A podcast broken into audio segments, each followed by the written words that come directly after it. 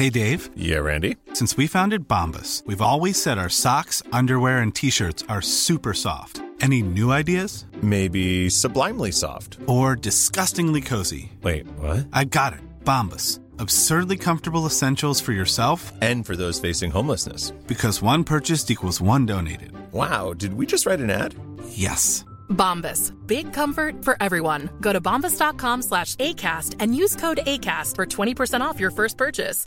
Hey, I'm Ryan Reynolds. At Mint Mobile, we like to do the opposite of what Big Wireless does. They charge you a lot, we charge you a little. So naturally, when they announced they'd be raising their prices due to inflation, we decided to deflate our prices due to not hating you. That's right. We're cutting the price of Mint Unlimited from $30 a month to just $15 a month. Give it a try at mintmobile.com slash switch. $45 upfront for three months plus taxes and fees. Promo rate for new customers for limited time. Unlimited more than 40 gigabytes per month. Slows. Full terms at mintmobile.com.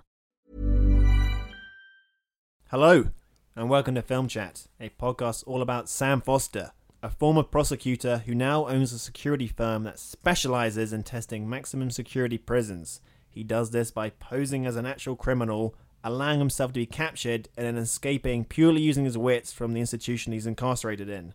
However, one day this obviously foolproof working method goes awry when, posing as a criminal, he is drugged and the failsafe homing beacon he has inside him is somehow removed, Oh, no. meaning his team doesn't know where he is. He wakes up to find himself in a prison of glass and steel located, well, he doesn't know where it's located. He just woke up there. But, with the help of fellow inmate Danny Moran, he starts to plot his escape. Is what I would be saying this was a podaptation of the 2013 classic film Escape Plan, starring Sylvester Stallone and Arnold Schwarzenegger. This is in fact just a podcast where we talk about and review films. I'm Danny Moran, and joining me is a man who punches like a vegetarian, but knows that steel rivets expand when exposed to heat. I do know that. Sam Foster. Uh, hello. I think we should watch that movie as it sounds banging. It's got a great it's got a great premise and great stars and great reviews. So this week Danny and I are going to be reviewing The Mummy, the Tom Cruise starring flagship action movie, which launches a new sprawling franchise called The Dark Universe. Um, unfortunately, The Mummy made about 5p at the box office and is absolutely shit. So whether that universe will take off is an open question at this point. Plus, Danny finds out what happens when you sit down a bunch of comedians and ask them, what's the deal with airplane peanuts? He tells all in his review of the documentary Dying Laughing. We also discuss Empire Magazine's 100 Greatest Films of All Time list, a travesty of a list, as it does not include the film King Arthur, Legend of the Sword, the greatest film of all time. Uh, we talk about the new Black Panther trailer, and we also go over some snippets from Joss Whedon's surprisingly horny Wonder Woman script. All that should leave just enough time for me to launch Film Chat's own multi film epic franchise universe, entitled The Chat Universe, which debuts with a flagship blockbuster called Sam Foster, a $190 million film about myself. I play a daring young scamp who fights his way from the bottom to the top, survives explosions, and develops superpowers and stuff. Uh, mainly it exists to set up the sequel, Danny Moran, which is basically the same thing, but this one cost $500 million to make. And there's about $1.5 billion just on the marketing. It's going to be a serious cultural moment. It's going to be big in China, where 75% of the film is set. So, uh, so look forward to that. Had to, had to, had to scrape, scrape a few coins together to pay for it, but I think it's to be worth it. Films, films, films, films, films, films, films, films, lots of films, films, films, films, films. Movies, good films, bad films, fun films, sad films, films we love, weird films, Lars von Trier films, old films, new films, some John that star Peter Finch, films by David Lynch, films short, films six hours long. We've got films up to your gills with films, films, films, films, films, films, movies.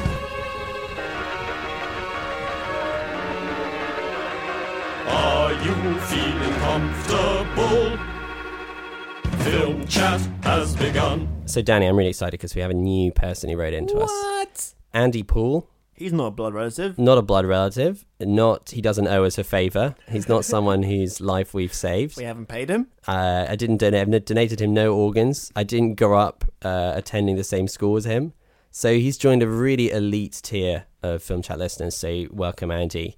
Uh, he writes in to say, "Hi guys, friends with Georgia and fan of the podcast. Something to discuss in the next one, and the something in question is Empire Magazine's list of the 100 greatest films of all time. All time. They've never done one of these lists. Oh no, wait, they have. They do them constantly. so this is less of a definitive new list. It's more of an updating, I guess, of their previous ones. Sure. They write to their listeners and they get them to uh, send in their choices. Uh, Andy says, "I saw La La Land is is at 62 on the list. How does that make you both feel?" He's been listening. He's definitely been listening to the podcast. Angry, angry Andy. Uh, it's got a couple of Chazelles on there. It's got that and Whiplash. Whiplash is on there as well. So some there's some Chazelle fans in Empire's uh, readership. But let's be honest, it's a dying medium. It's like it's on the way out. Yeah. So rather than, I think we should view this more as a list of like what has beens think are the best films. You know what I mean? Yeah. It's like a testament to just the struggling for relevance of the entirety of print media. Yeah, this is a Blairite list. This is one. We've just uh, witnessed the collapse of neoliberalism in the form of the election result, and that ties in perfectly to this list of the 100 greatest films. So, shall I just do a quick rundown of the Yeah. top 10? The top 10 are from 10 down to 1 The Fellowship of the Ring, A New Hope, Star Wars A New Hope, Jaws, Raiders of the Lost Ark, Goodfellas, Pulp Fiction, Shawshank Redemption, The Dark Knight, Empire Strikes Back, and The Godfather at number one. Bang in there. Great film. It's got all the good stuff in it. Very, very pale and male list. Yeah, it's a very unadventurous list, you know. I mean, I do think, in all seriousness, that, like, I don't think Empire has a single reader who's younger than its staff, you know? Yeah, it's true. All these kind of like 35 year olds, and they're just getting older. That's my, that's my Yeah, something that occurred to me is because the um, highest rated Marvel film, I think there's three entries, but the one that ranked the highest was Guardians of the Galaxy number 34, which is not the 34th best film ever made, I would say. I would agree with that. But it struck me that that is the film that if Empire Magazine was a person would make. Yeah, completely. It's like a Marvel film which is half Star Wars, half Raiders of the Lost Ark, seeped in 80s nostalgia.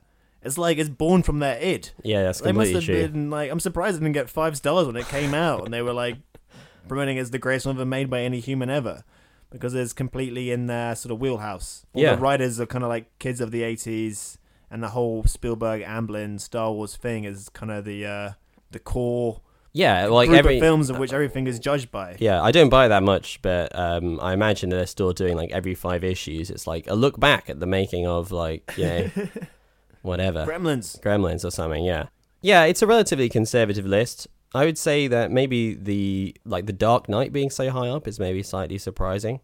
I know that it's got a lot of staying power, but number three, that's very high up. Well, you know, maybe The Dark Knight is kind of like to people, maybe even slightly younger to us, like is maybe what Lord of the Rings is for someone like five years younger than us. Maybe, but that's a bit You know what I grim, mean? isn't it? If that's your Lord of the Rings, it's like this like horrible film about a terrorist brutally murdering people. Yeah, That's a pretty grim Well, thing to be your younger generation. you That's know? your formative movie. Yeah, I mean, like Empire's a very populist magazine which focuses on blockbusters and stuff. So I think maybe the list is just more a uh, indication of how kind of pale and male just mainstream films are. Yeah, I mean, like Amelie made it to '98, which is almost like surprising it even made the list. yeah, yeah. Like, they're like the only films which aren't blockbusters are ones that are hugely awards recognized or just considered classics in their own right, like Singing in the Rain or uh, I don't know what else is on there. Other films of that ilk. yeah, yeah. I think that's true. It's a peculiarly unedifying thing to read because I think what you get with these kinds of lists is a sort of reverse wisdom of crowds effect. when you compile everyone's taste together, you just get the blandest flavor. Yeah, yeah. But to answer your question, Andy, we are angry and upset that La La Land would have gotten in there, and it just proves that people are idiots and the electorate can't be trusted, or can they?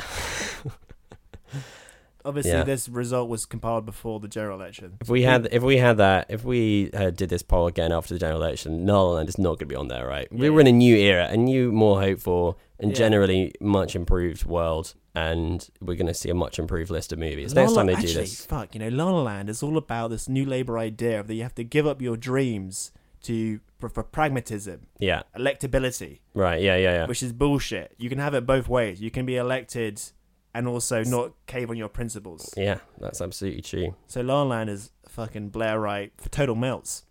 Chazelle needs to take in what happened on June the eighth. He needs He to needs grow to up he needs to absorb the political revolution we've seen unfold before our eyes. He And needs to get real. remake remake La La. Land, make it a proper fucking film, resubmit it to the Academy Awards, maybe have a chance of fucking winning this time, not by accident, but actually correctly win.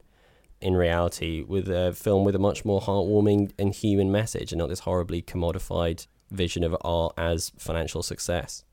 So, You know, for the many, not the few. you know what I'm saying? exactly. Thank, thanks. That's what I've been waiting to hear someone say that about Chazelle. So I really appreciate it. Superhero films announced, casting rumors leaking out. M. Night Shyamalan's film is hated, Paul Thomas Anderson's is fated, Meryl Streep's Oscar tipped, Matt Damon's in a viral vid, Michael Bay's made a mint. That's the news that's fit to print. One of the best films of last year. Best one of just last year, best Was- films of the decade. Where why why wasn't it on this list? The real question about the uh, Empire Top 100 is where was X Men Apocalypse? Where was? X Men Apocalypse? One of the best films ever. so good. which is a bad film, which I kind of liked. Uh, I can't defend it as a good film, and if you throw any criticism at it, I would wouldn't be able to argue with you. Yeah, I didn't But I like it. kind of enjoyed the stupidity of it. I feel like I feel about X Men Apocalypse the way you feel about Guardians of the Galaxy. If like Well. our opinions are reversed, then that I don't know. Yeah, maybe, may well, maybe like Doctor Strange or something. I don't know. Sure. I didn't, but yeah. Anyway, that was like capping the prequel trilogy, and I think everyone's contract had expired, and they were like, "Were they going to make a new one, or has everyone become too expensive?" But apparently, they are still affordable. 20th Century Fox has signed on Jennifer Lawrence, Michael Fassbender, and James McAvoy to reprise their roles of Mystique, Professor X, and Magneto, respectively. And uh, they're going to be in the next X Men film, which apparently will also feature returning cast members Nicholas Hoult, Alexandra Shipp, Sophie Turner, Tye Sheridan, and Cody Shit Shit McPhee. Cody Shit McPhee. That's what I call him. That's what I call him. Absolute rubbish in that film. Oh, did you see the road? Absolutely shit. um, I beg your pardon, Cody. Cody Smith McPhee. Quality, also- quality film that. Quality film the road. But Cody- Cody Shit McPhee, know what I'm saying? I'm so sorry, Cody. Uh, he's he's back. Bryce as Nightcrawler, and also Jessica Chastain is joining the cast Chastain. in a role we don't know. In Miss Miss Sloane herself. Miss Sloane herself in the film entitled X Men: Dark Phoenix, which is going to be directed by Simon Kinberg, who wrote the previous two X Men. He's films. stepping in front of the camera. He's sick of that producer shit. He's stepping in front of the camera. He's going to be behind it, but he's going to be in the film as well. Hitchcock cameo. He's going to introduce the film. He's going to appear every 20 minutes to explain the plot. yeah, I mean, he needs to. He does need to be reminded what the role of the director is. But exactly. um, but yeah, But this is one of the we- weirder franchises, X Men. bizarre franchise. Because especially the whole reason of the prequels happening is that they had the whole Wolverine films happening in the present day, so Yeah. they couldn't step on the toes of that while that was going on. So had to prequelize it. So X Men First Class, the first prequel film, was set in 1962. The sequel, X Men Days of Future Past, is set in 1973. And uh, the third one, most recently, is X Men Apocalypse, was set in 1983. So they jump a decade. So is the next one going to be in 1993 well, they were in this alternate timeline, which Yeah. has been so messed with? they were muting that it would be set in the nineties. That was the I remember that being part of the discussion. They're like, well, obviously after X Men Apocalypse, the next film has to be set ten years later, thus Yeah. rendering the previous film ancient history. I, That's um, the best way to make a sequel. I looked up some facts about 1993. Uh, Oh shit, man! You're so prepared for these podcasts. Well, I looked up like three facts. Three facts. All right, good. Uh, four, in fact. Okay. Four facts. Because the first prequel, X Men First Class, was kind of set around the Cuban Missile Crisis. So Yeah. I'm thinking maybe it will tie into actual events. So, in 1983, Bill Clinton was sworn in as president. Oh yeah, that's gonna be it. Uh, David Koresh and the Waco siege that was going on. Mm-hmm. Probably, probably featured Probably Mag- Magneto probably was responsible for that. Yep. And also, Jurassic Park came out. Well, wait, in um, X Men Apocalypse, didn't they go to the movies? They went to see Return of the Jedi. They went to see Return of the they Jedi. like, and the like, third one's always or- yeah. third one sucks. A bit like this movie. Yeah. and also um the Super Mario Bros. movie came out. so, so if those four facts don't somehow Yeah. form the basis of the plot, I don't know what they're Well, thinking. it's obvious what the plot's going to be. Ross Kemp is going to be in it as Bob Hoskins, and they'll have to go on the set of uh, the Super Mario Brothers movie Yeah. to save his life because uh, Magneto's trying to murder him. Well, the title seems to reference Dark Phoenix, which already happened in X Men: The Last Stand, which I guess is ancient history to some people because it's Well, 2006. Yeah, Which and it- it, in, only- in, in studio terms, that's you know that's like the distant past, but it's also the future in the timeline of these movies, which are at least nominally set in the same kind of continuum, right? Yeah, because they share actors and stuff. But isn't it something like so? Uh, Sophie Turner, who's taken on the role of Doctor Jean Grey. Yeah. Well, I guess she's just she hasn't got a PhD yet, so training. J- just Jean. So yeah, Jean Grey BA ons. Yeah, She is so powerful. At one point, she turns evil. she turns evil. She turns. She's the Phoenix, and she turns a bit dark. Well, Dark for Phoenix, anybody who's been following her, uh, the path of her character in Game of Thrones, we've seen her go from a sort of sprightly youngster Dark Sansa. to turn into dark, dark Sansa. Hey, Sansa. Yeah, um, as little Fancied your mom, but she's Littlefinger might now, so might describe her. Yeah, so she's become she's gone from Sansa to Dark Sansa, and and they know that she can go dark. They've seen it, They've so seen it. now now they can make her go Dark Phoenix.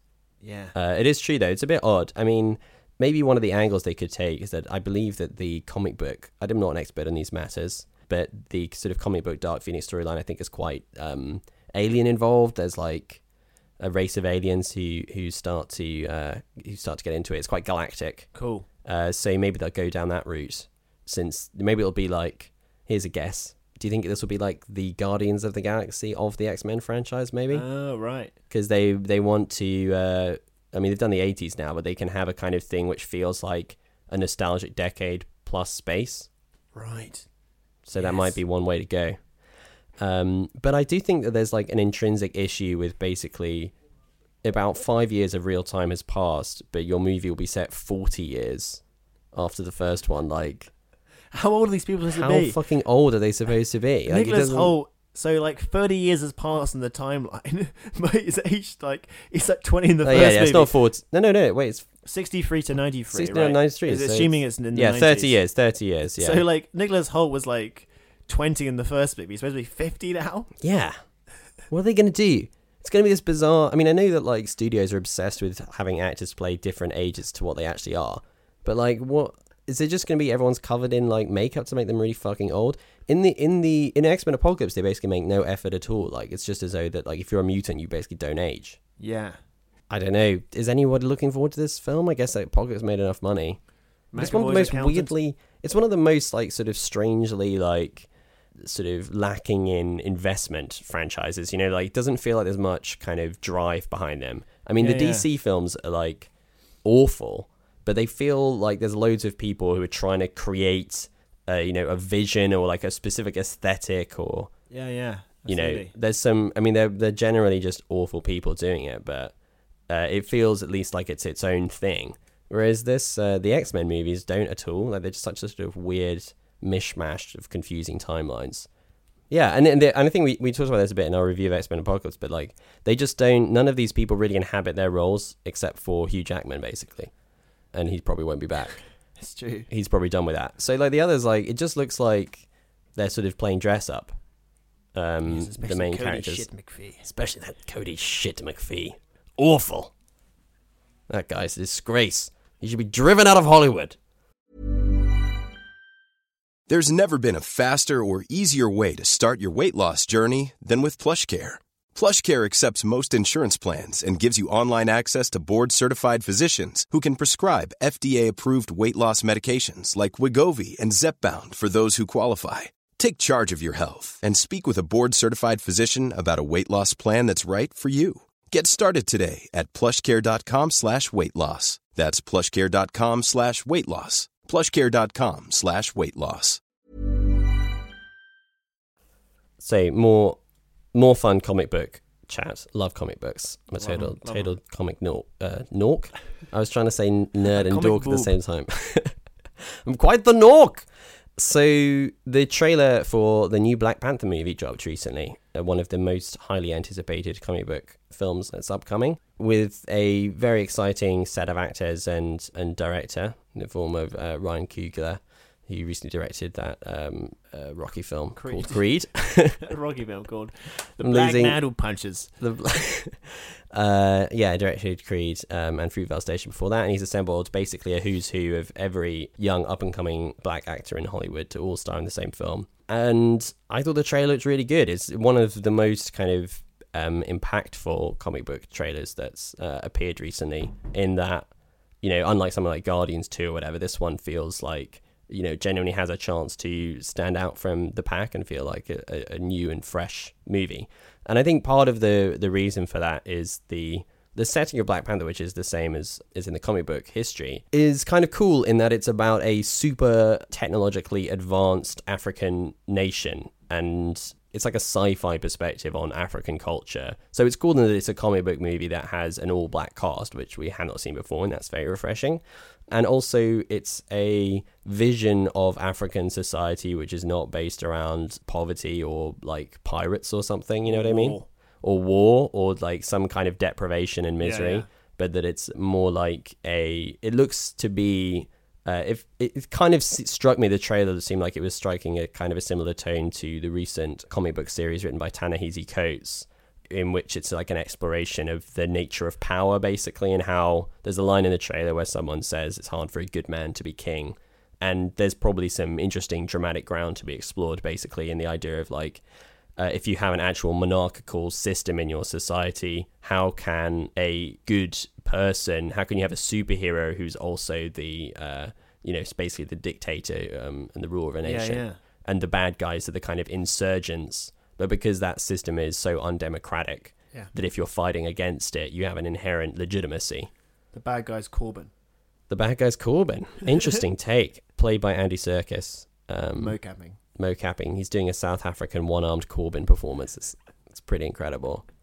Um, but yeah, what did you what did you make of it, Dan? Yeah. Given that this is my, you know, I am the resident, uh, Marvel nerd. dick sucker on the podcast. So what did what did you think of it? that sweet Marvel dick. Yeah, no, I uh, I agree. I liked how the trailer began with like two incredibly boring white guys. Yeah. which is Andy Serkis and Martin Freeman. It's like that scene from The Hobbit, but they're just dressed normally. and uh, and The, then, the uh, iconic. They're just giving each other riddles. yeah, Yeah. But then I was like, "This is what is it? This is the blank. This is the Black Panther trailer I'm watching?" And then some Run the Jewels kicked in, Yeah. and every awesome black actor the last five years in this same movie.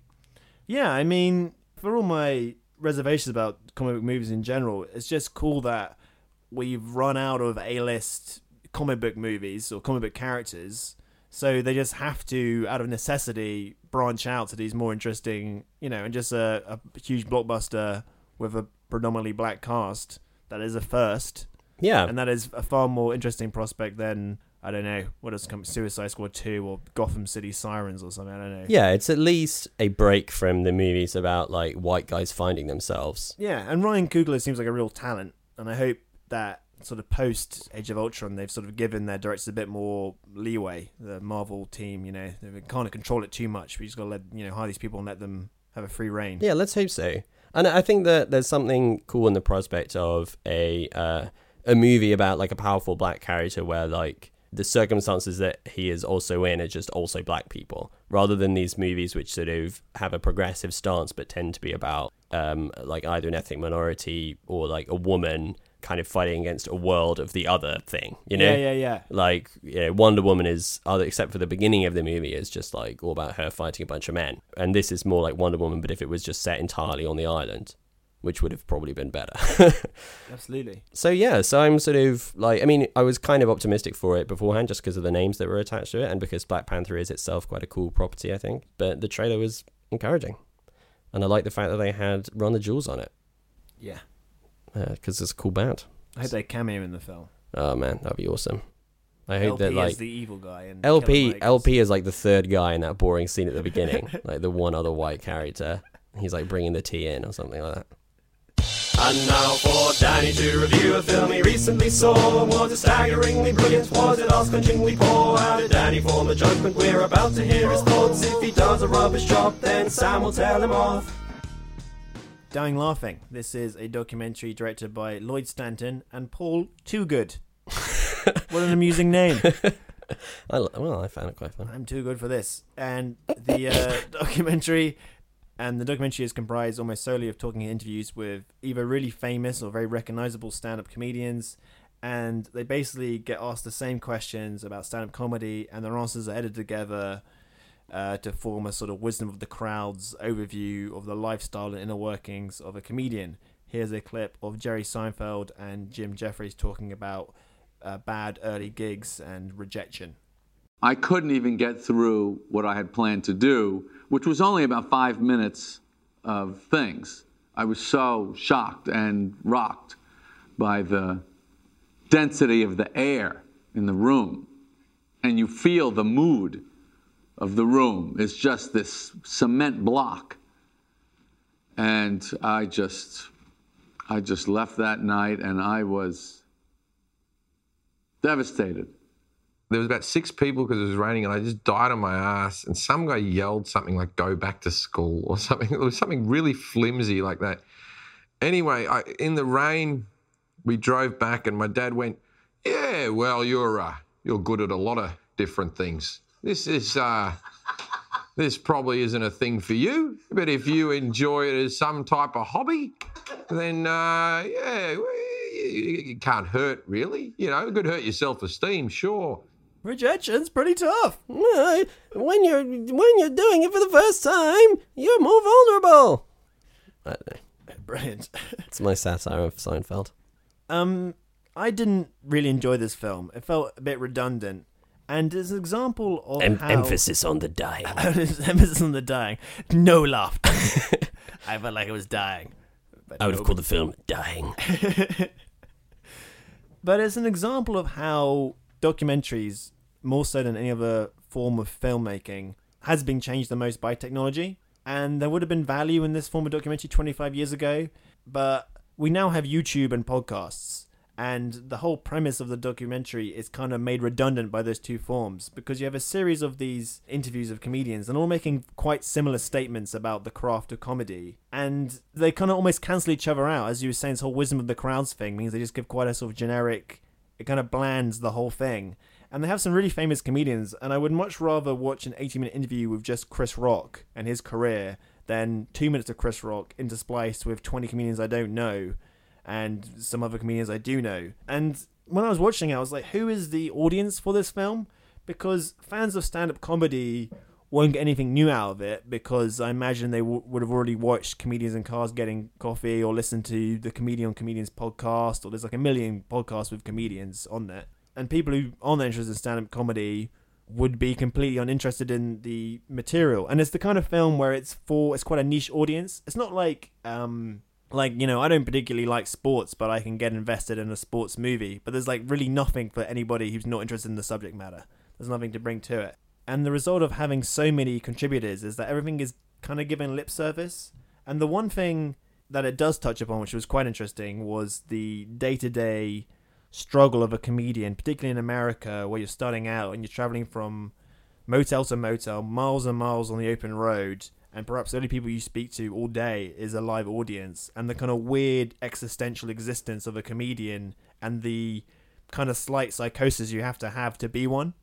Yeah. Uh, but that itself was kind of was on the verge of being interesting, but then it segued into quite generic uh, discussions of hecklers, which is like people don't like hecklers. They've had some funny heckles. One time a guy was drunk. It's all I've kind of heard it, so I wouldn't bother seeking out. Probably turn up on BBC Four pretty soon.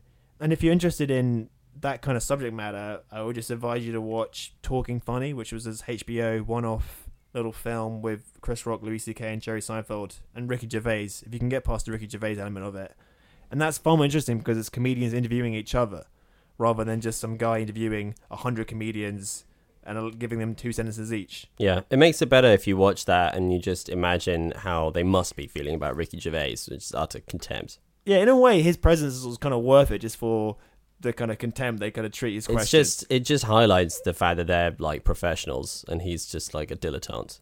He's a dilettante. Yeah, so this film, which has got a very limited release, which you probably weren't going to see, don't bother seeing it. This film you never heard of it until five minutes ago, ago. and now you can forget about its existence immediately. Sam and Danny both watched a film and they decided to record a few opinions on the things they saw. You're gonna hear them in a moment or so. There could be angry disagreements, but their views are normally quite close. A joint review shared between two podcast brothers. Do they let one another speak or do they interrupt each other? The light is on, the guys are in, so let the chat begin.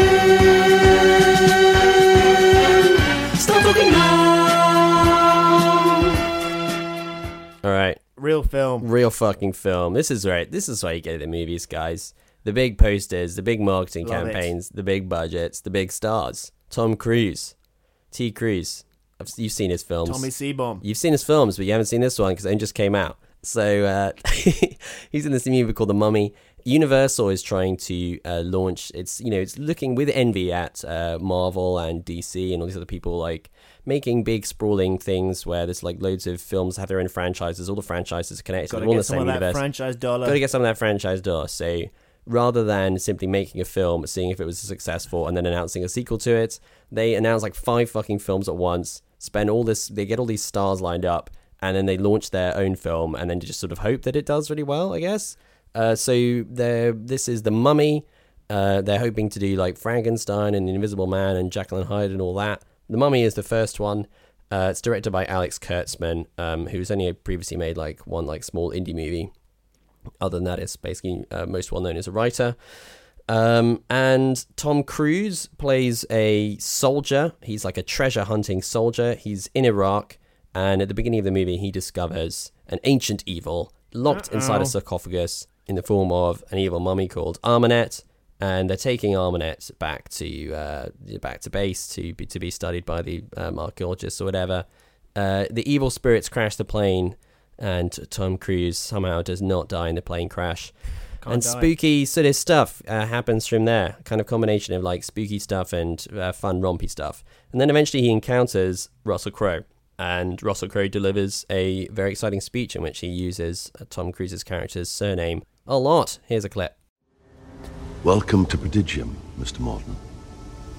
From the Latin, monstrum vel prodigium. A warning of monsters.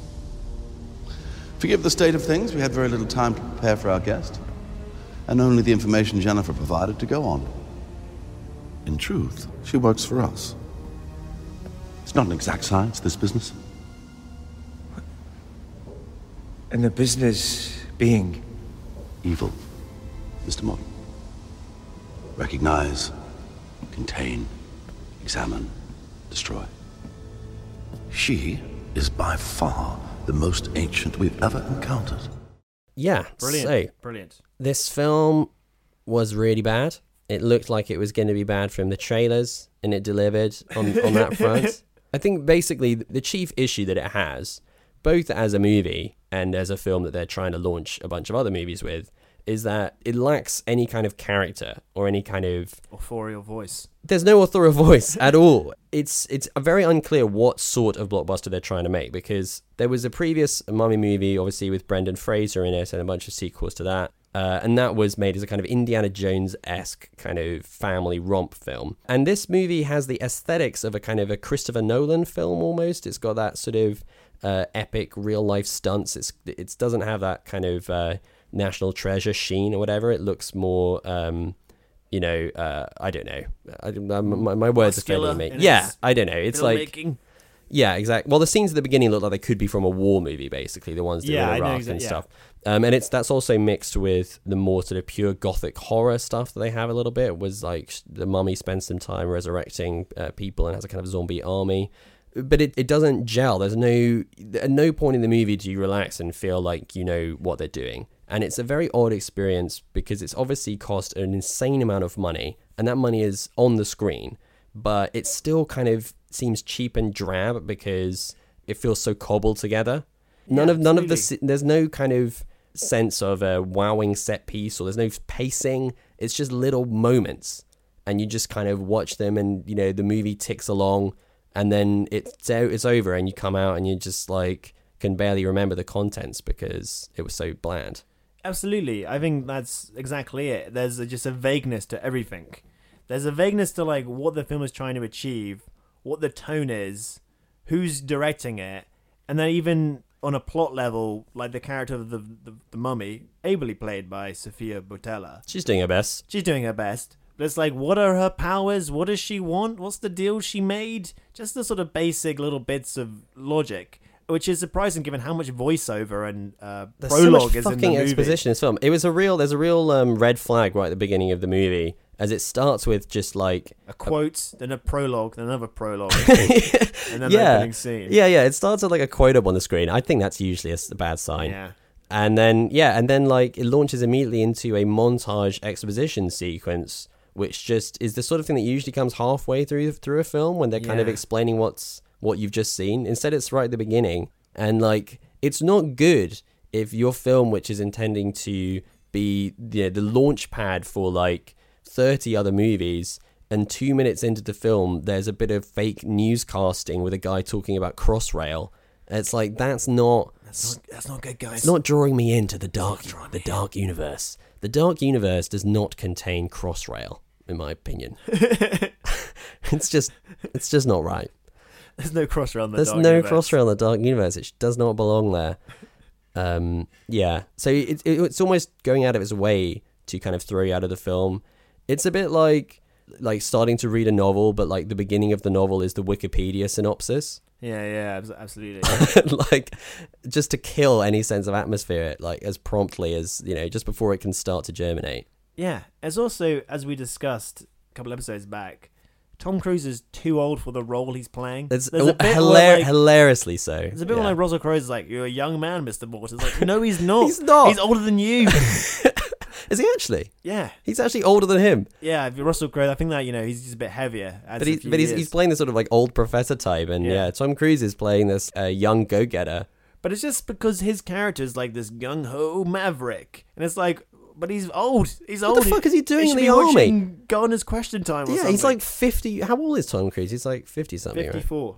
yeah he's like this sort of like young treasure hunter who's mates with the guy of new girl you're not one of the lads you're one of the lads dads It actually is detrimental to the film because what little character he has is quite unpleasant, and there's a whole plot line about him like his love interest is like I banged her, then I left the next morning. But like she's thirty, man. Like yeah that's un- that's, that's- creepy you're, man You're fifty-four. You could be her dad. You literally could be her dad. yeah It's weird that you're a love interest. And like the whole thing about them being soldiers, they're kind of like soldiers who leave their post to go treasure hunting, and then if they fuck up, like the U.S. military has to come and rescue them and like bomb a bunch of civilians. Yeah, the It's film like- starts with them basically like deserting their like you know platoon or something, and then calling in an airstrike to destroy an ancient town. But it- yeah. these guys are fucking pricks. Yeah, the, that's exactly. They're supposed to be these kind of lovable rogues, but they're just like these imperialistic, white, privileged assholes. Is there anything less heroic than calling in an airstrike? That's like the least heroic thing you could possibly do. Oh wait, it's okay. I press a button and like fifty million pounds is spent on like utterly laying waste to this entire area because I can't fight back myself. Like, what the fuck is that? Yeah, I mean, it's just the the whole movie is told with that same kind of weird, vague storytelling where it's not clear. I mean, the fact that his character is so strange, he's like mid fifties guy acting like a like early twenties guy, doing some very unclear military stuff that's sort of also an archaeological dig. But like that is completely jettisoned for the kind of spooky mummy stuff, you know. Then he gets into he's been cursed and weird shit is happening to him, but you never have any idea who this guy is. Yeah, well, you were saying you made a very good point after we saw Oh, the oh, thanks, made a great point Thank about you. how the early mummy movies and similar horror films have this theme of about white people invading places they shouldn't be, and the ancestors, you know, the blood will out. There's a kind of colonial guilt colonial aspect, guilt thing. yeah. So you can sort of see how they're beginning them in being an imperialistic asshole, but that isn't paid off at all. The film isn't about that because it's Yeah. about nothing. And I don't know. There was a couple of moments. There's like it leans into horror occasionally. It's a 15, which is also a weird choice for a big blockbuster smash. Cut That- out that's most a of the that's a classic like producer idiot move, isn't it? You Yeah. seen Deadpool? Now this movie's a 15 as well. Yeah, and I think like when the movie's working as best it can work is when it kind of leans into the horror moments. Yeah, definitely.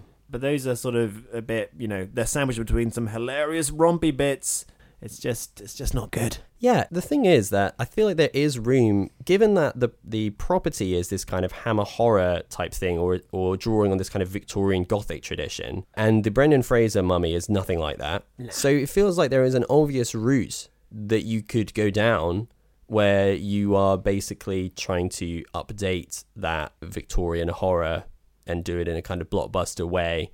That could be a cool kind of movie, Yeah, you know. absolutely. But I don't know why they didn't just like give forty million dollars to some filmmaker who's got a bit of like vision. Because Alex Kurtzman is just nothing, like Yeah, a bit of a hack. a total hack, and just let them cast someone who's, you know, basically the Iron Man model. You know, where like it's someone who's not that well known and they're not that expensive and they're not going to dominate your film and you can kind of do what you want and you can try to do something that feels a bit fresh rather than this like bizarre it's like they're working on a model of films from a previous era where you just put the movie star at the top of the marquee and your movie sells and you know and and things patently don't work that way anymore Yeah. otherwise oblivion would be one of the biggest films of all time so yeah the whole thing is just seems so misguided in every area of its conception and also not well executed so it's just fucking weird Yeah. You know, going into it, it had to convince me it was a good idea, and it didn't even like it didn't, didn't, even try. Didn't even try. More more comic book To stuff. round off the comic book theme of the episode. It's been a lot of comic booky. Been a very comic booky episode. So I was on Twitter today. I'm often on. I'm often on the Twitter, looking at some You're of big the, on Twitter, right, Sam? looking at some of the tweets that there have been recently, and some of the tweets that people have been sending have been about Joss Whedon's script for Wonder Woman. He was attached to this uh, long gestating project at one point. Turned in a script. Seems to have uh, been leaked or released in some way. Haven't seen the surrounding news story or whatever. But a Twitter user underscore Sasha Yed has been excoriating the script and pouring uh, a whole bunch of scorn on it, calling it bad and rubbish and embarrassing, and in generally insulting it and Joss Whedon um, and despairing at it.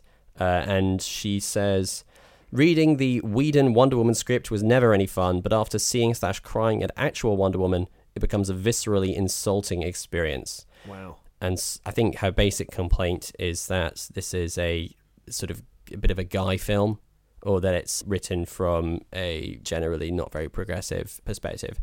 Here's a little bit. Uh, this is Whedon's description of Wonder Woman. She sounds pretty sexy. Here's what he says To say she is beautiful is to almost miss the point. She is elemental, as natural and wild as the luminous flora surrounding. Her dark hair waterfalls to her shoulders in soft arcs and curls. Her body is curvaceous, but taut as a drawn bow. She wears burnished metal bracelets on both wrists, wide and intricately detailed. Her shift is of another era. We'd call it ancient Greek. She is barefoot.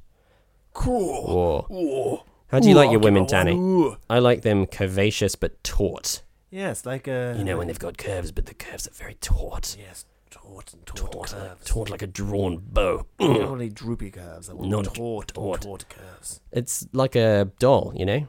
Yeah. Sort of hard and unyielding, but very curvaceous. Yes. The adjective I use most when describing the puppet woman is unyielding. Unyielding. Mm. I like I like large breasts that do not move. They're just made of muscle. Giant muscle boobs. That's what gets me going. Uh, yeah. So, but Whedon is a bit of an interesting character, right? Because he is uh, often seen as somebody who's quite good with female characters, rather strong female character writer. He's very critical of Jurassic World for being sexist, which it absolutely was.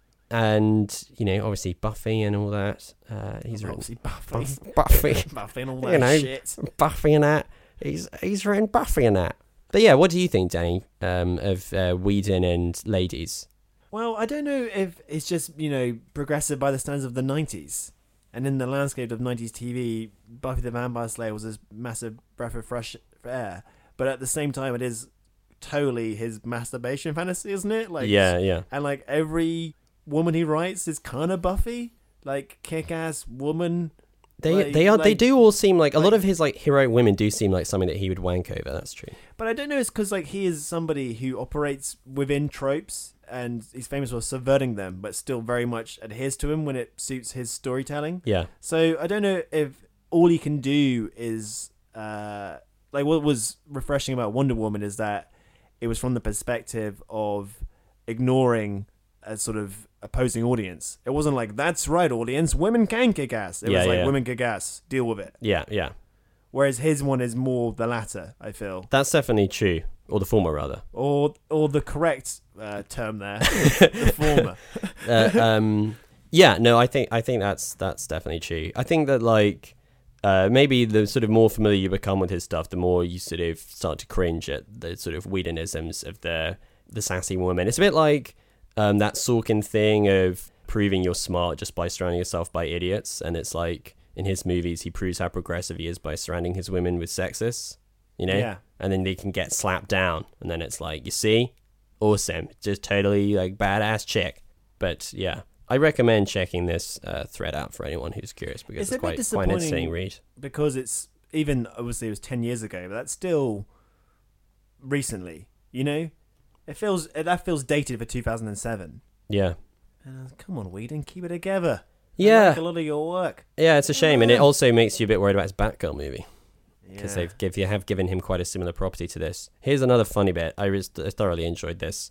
Um, introduced by uh, the um, Twitter person Rave um, Sasha Yed. She says, "Oh, good. I was just wondering if we'd ever get some jaw-dropping racist caricatures in the scripts." Here's the bit of the uh, the script that she quotes here. He throws the girlfriend off and stands. Diana says nothing, just looks at him. Clean. I don't know who the character Clean is. This is a new Sounds character. progressive and well rounded. Clean. I'm not going to use an accent for this. You just have to. You just have to imagine. I keep hearing my products getting jacked by some crazy strong bitch in a tiara. That couldn't be you, because here you were too scared to speak. It's sad. The way a funeral is sad. You up in my world now. The girlfriend slinks up to him. This is the character This is just called the girlfriend in script. What are you talking to her? I need a little sugar. Clean. It gets better. Get your skank ass off of me while I'm doing business. Incredible. I heard about a woman kicking my ass, but you obviously can't be the woman because women can't. Women good. can't can't do fighting. Can't, women can't do fighting. As But, but you've, by you. but you've interrupted my getting my sugar from my skag my skag ass hoe that I have. Wasn't Kenneth Branagh going to play that role? I think that was yeah that was a Branagh role. That was going to be Branagh and Be uh, gone, skank ass and hoe. Ma- Maggie Smith. I'm reprimanding this young Uh, tiara wearing bitch for stealing my product. She's all up in my world. yeah, I care not for her. It does like it does make you sort of appreciate the movie more for not going down a lot of these angles. There's another bit that she quotes here uh, where there's a kind of knowing nod to the superhero ness of it, which I fi- find is a bit passe now. Uh, this is a uh, newscaster character. Reports have come in from all over the city. Descriptions vary, but all describe her as female, impossibly strong, and scantily clad.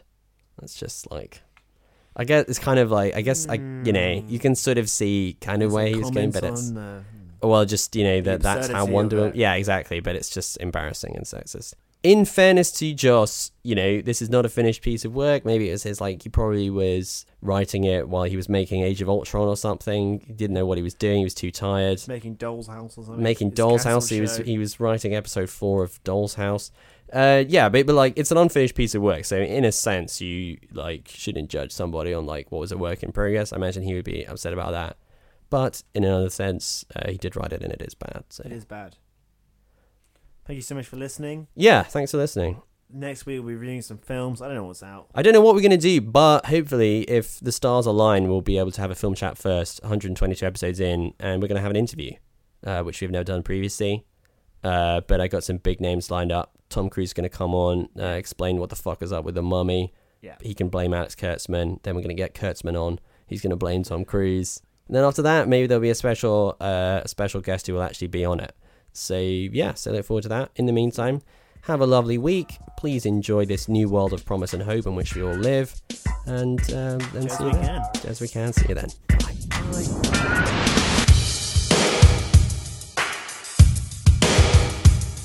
The first day of rehearsal, I'm reading my lines like, yeah, and he said, cut. Could I talk to you for a second? Close the door. Uh oh. Uh, what the fuck is that? I said, what you mean? I, I, I knew I was gonna have this problem. Uh, listen, all of this shit, you have to be a fucking slave, okay? He's a slave. He's not cool. He's a fucking slave. Right. He doesn't know how to read. You come in with your fucking Louis bag and your fucking Range Rover. And you're fucking Jess. Oh, I'm so fucking. You're not Jim Brown. He's a fucking slave. And then, and then, he becomes the hero. But lose that shit. Door swings open, he walks out.